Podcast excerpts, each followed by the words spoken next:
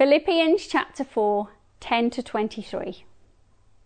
I rejoiced greatly in the Lord that at last you renewed your concern for me. Indeed, you were concerned, but you had no opportunity to show it. I am not saying this because I am in need, for I have learnt to be content whatever the circumstances. I know what it is to be in need, and I know what it is to have plenty. I have learnt the secret of being content in any and every situation, whether well fed or hungry, whether living in plenty or in want. I can do all this through Him who gives me strength. Yet it was good of you to share in my troubles. Moreover, as you Philippians know, in the early days of your acquaintance with the gospel, when I set out from Macedonia, not one church shared with me in the matter of giving and receiving, except you only. For even when I was in Thessalonica, you sent me aid more than once when I was in need. Not that I desire gifts. What I desire is that more be credited to your account. I have received full payment and have more than enough. I am amply supplied now that I have received from Epaphroditus the gifts you sent. They are a fragrant offering, an acceptable sacrifice, pleasing to God. And my God will meet all your needs according to the riches of his glory in Jesus Christ. To our God and Father be glory for ever and ever. Amen. Greet, all God's people in Christ Jesus. The brothers and sisters who are with me send greetings. All God's people here send you greetings, especially those who belong to Caesar's household. The grace of the Lord Jesus Christ be with your spirit. Amen.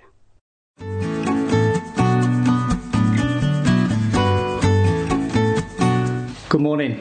I'm Colin. Thanks for joining us. Have my welcome to Daniel's. Well, what's going to be your COVID story? I mean, assuming this ever ends, a few years from now, what's the story you're going to tell about this time? I think there'll be tales told of epic quests for toilet paper and sand sanitizer, accounts of working from home, tales told of people at home finding out what you're like at work, legends of homeschooling of binge watching, of jigsaw completing, and of becoming over familiar with one another's nostrils on Zoom. But what about you as a person, you as a Christian? How will you look back on this time? As a time that grew you in fear or weariness?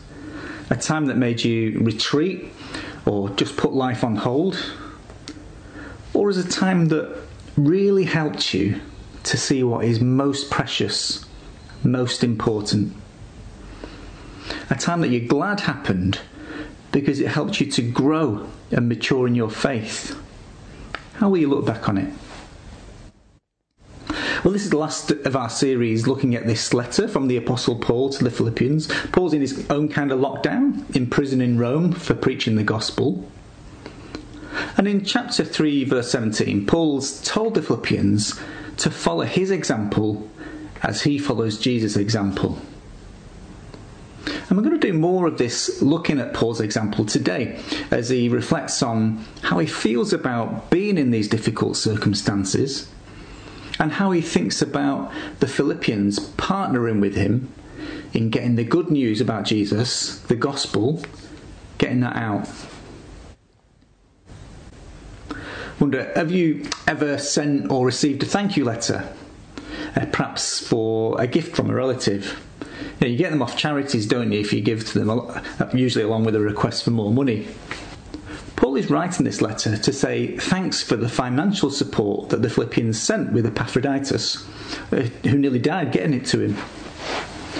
But did you notice, at first glance, it looks like Paul is really rubbish at writing thank you letters. I mean, verse 11, he says he's not in need. And verse 17, he says, Not that I desire your gifts. Look, he is actually really thankful, but he doesn't want to distract the Philippians from their focus on the gospel. So I've gone with that tension in the talk outline headings if you find that kind of thing helpful. Having headings. So they are one, thanks, I didn't need it. Two, I'm not a charity case. Three, what I really wanted. And four, we return back to where it all started. First, then, thanks, I didn't need it. Paul's really thankful for their gift, but not for his own sake but for theirs. He's rejoicing that they are concerned for him, but, verse 11, I'm not saying this because I'm in need, for I've learned to be content, whatever the circumstances. I know what it is to be in need, and I know what it is to have plenty. I have learned the secret of being content in any and every situation, whether well fed or hungry, whether living in plenty or in want. On one level, he really did need their financial support to get fed and survive in prison. And he's grateful for their gift, but he doesn't need it to be content. He didn't need it to feel that everything is okay. See, always centre stage in Paul's mind is Jesus and the life he already has in him. Remember, Paul's likely facing execution after this stay in prison, but he's able to say in chapter 121 to live is Christ, to die is gain. And here in chapter 4, Paul paints three contrasting sets of circumstances he has had personal experience of. In verse 12, in need or in plenty, well fed or hungry, living in plenty living in want. Paul's seen it all. He's been beaten nearly to death by angry mobs, and he's been welcomed and tearfully farewelled like a beloved son. He's done ministry making tents to make ends meet, and he's done ministry staying in wealthy people's mansions. But he's able to say, verse 12, I have learned the secret of being content in any and every situation. I can do all this through Him who gives me strength. The secret of his contentment is remembering what he already has in Jesus, in the strength Jesus gives him.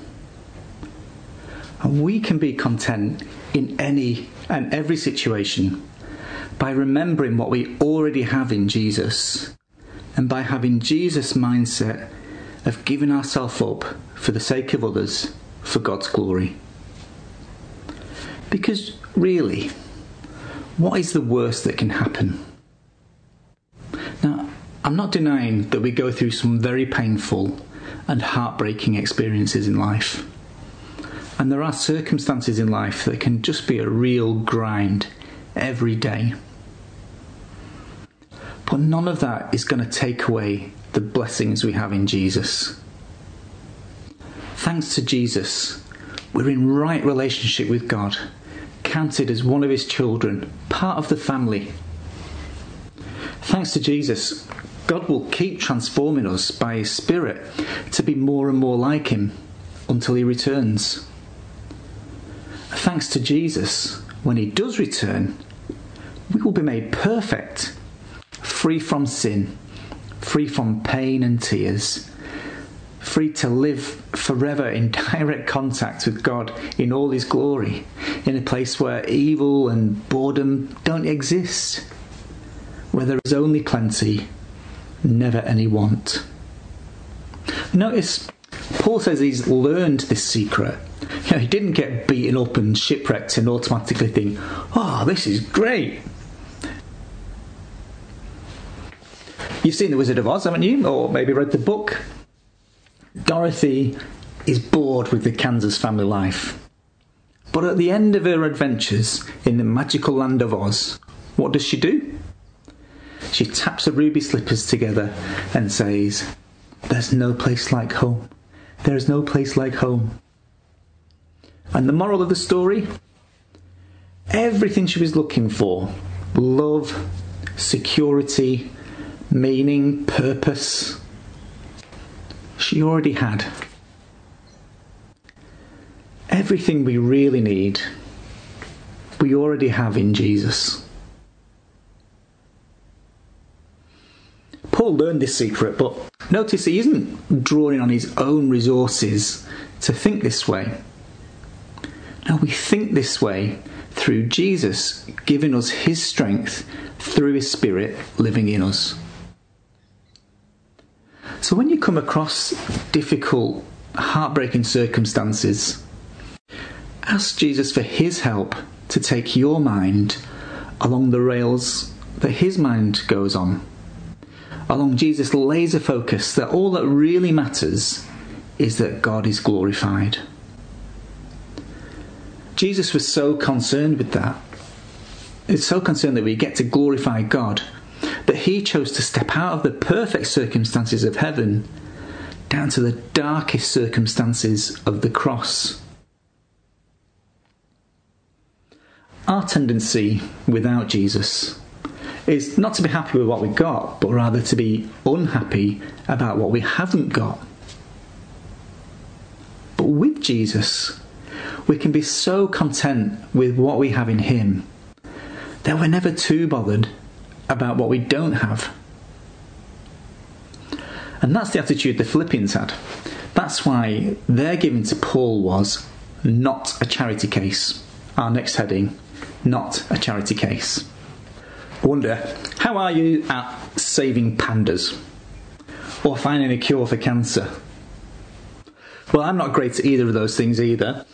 Uh, but when we give to charity for things like that, it's kind of a passive caring by proxy thing, isn't it? You know, you give someone money on the understanding that they will go away and worry about it so that you don't have to. But giving to gospel work is a different kettle of fish altogether. So remember in chapter 1, Paul described the Philippians as partners.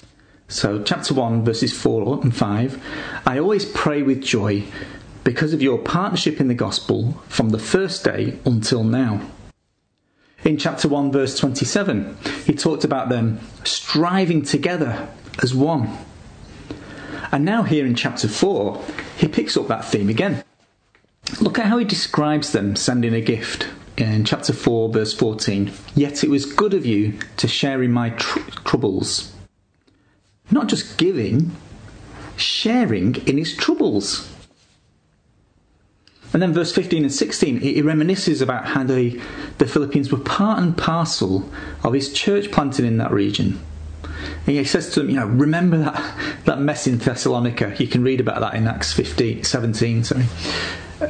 You were partners with me in all that drama.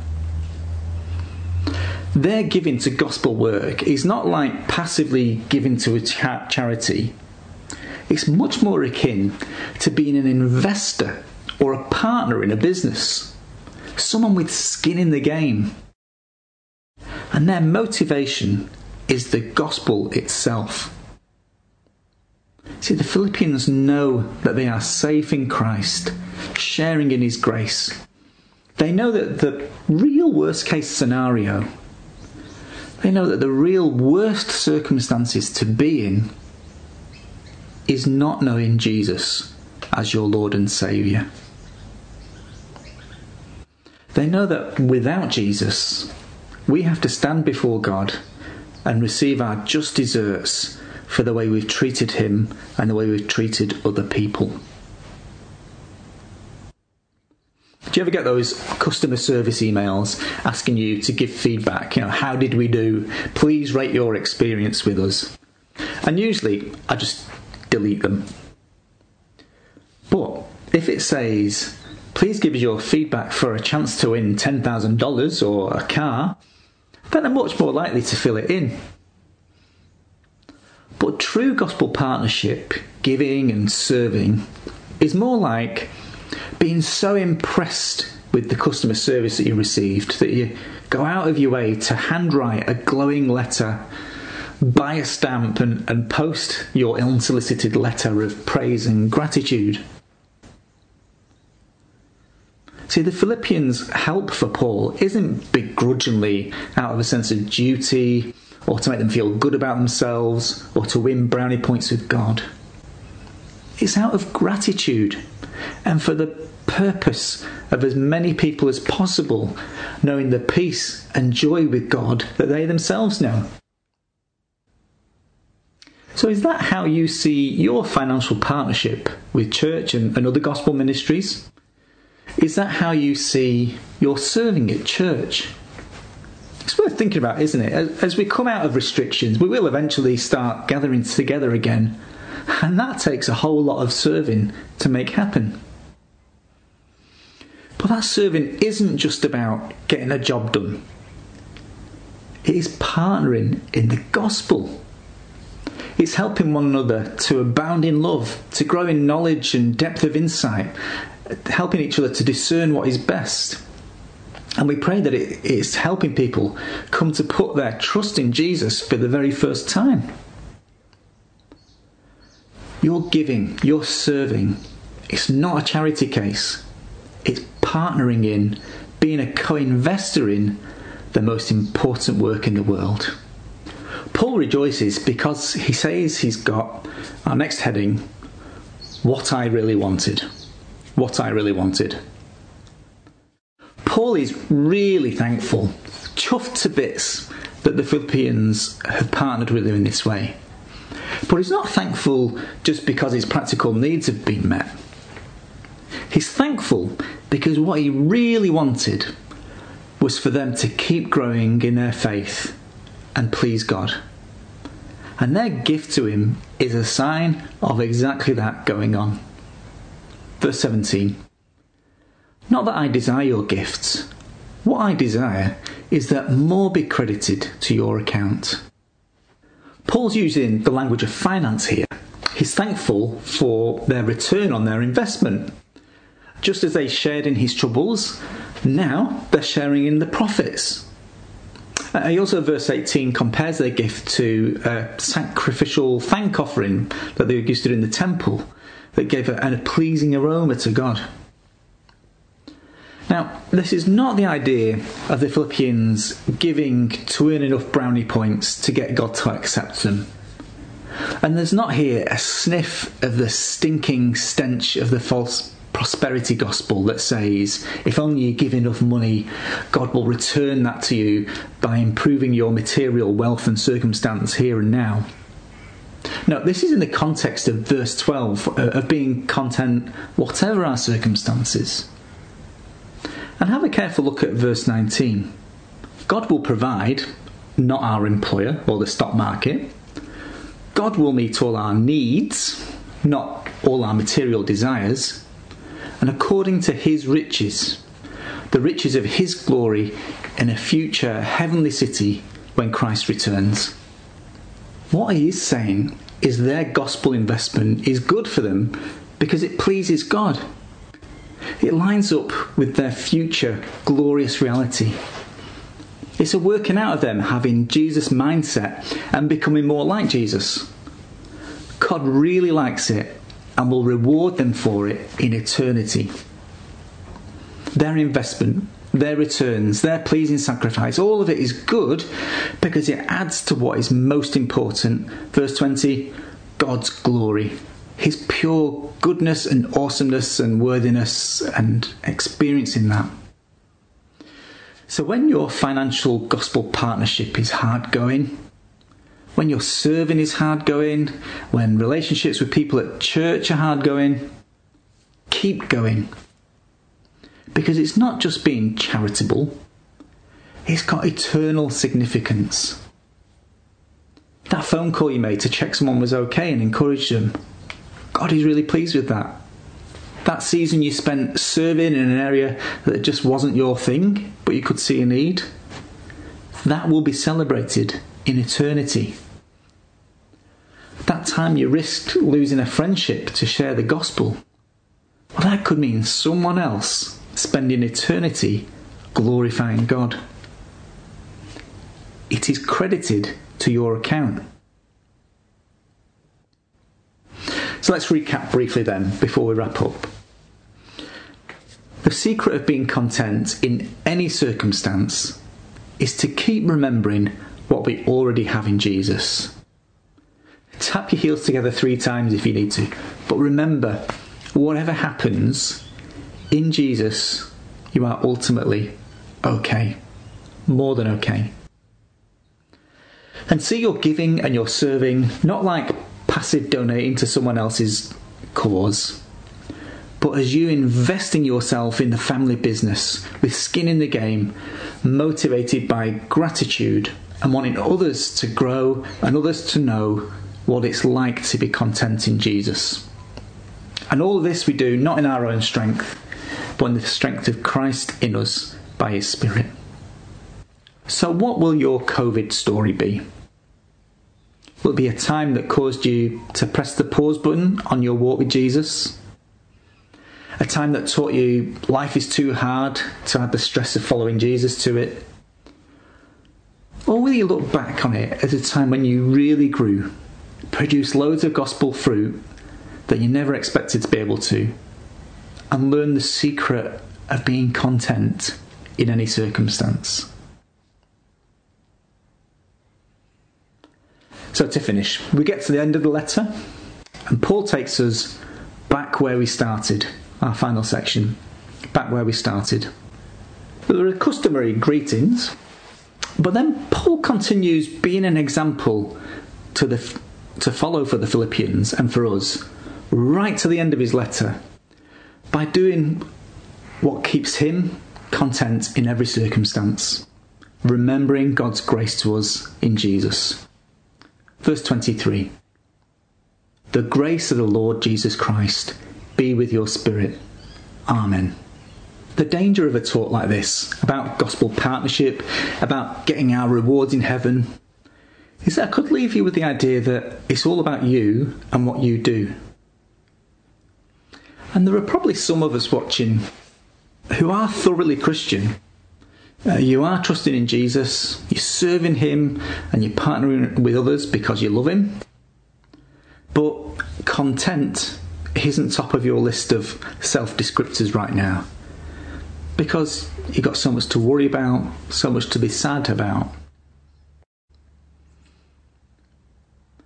The most valuable gift in all eternity is God's grace to us in Jesus. The free gift of God the Son giving up his life so that we can have life in all its fullness. So Paul began this letter with grace. Chapter 1, verse 2. Grace and peace to you from God our Father and the Lord Jesus Christ. He began his letter with grace and he ends his letter with grace. To remind us that all we do, all we are, is in response to what God has done for us in Jesus. There are good ways to respond to that grace that please God, as we've seen throughout the letter. There are ways to live for Jesus and to live like Jesus. But the most precious gift, to be redeemed, restored, given a fresh start, made clean, to be completely and wholly loved and safe forever with God that's a free gift. That's yours in Jesus. So today, if you're not feeling content, if you realise you're serving and giving for the wrong reasons, if you've never put your trust in Jesus to save you before, my prayer for you is the same as Paul's, and I trust God will answer it. The grace of the Lord Jesus Christ be with your spirit. Amen.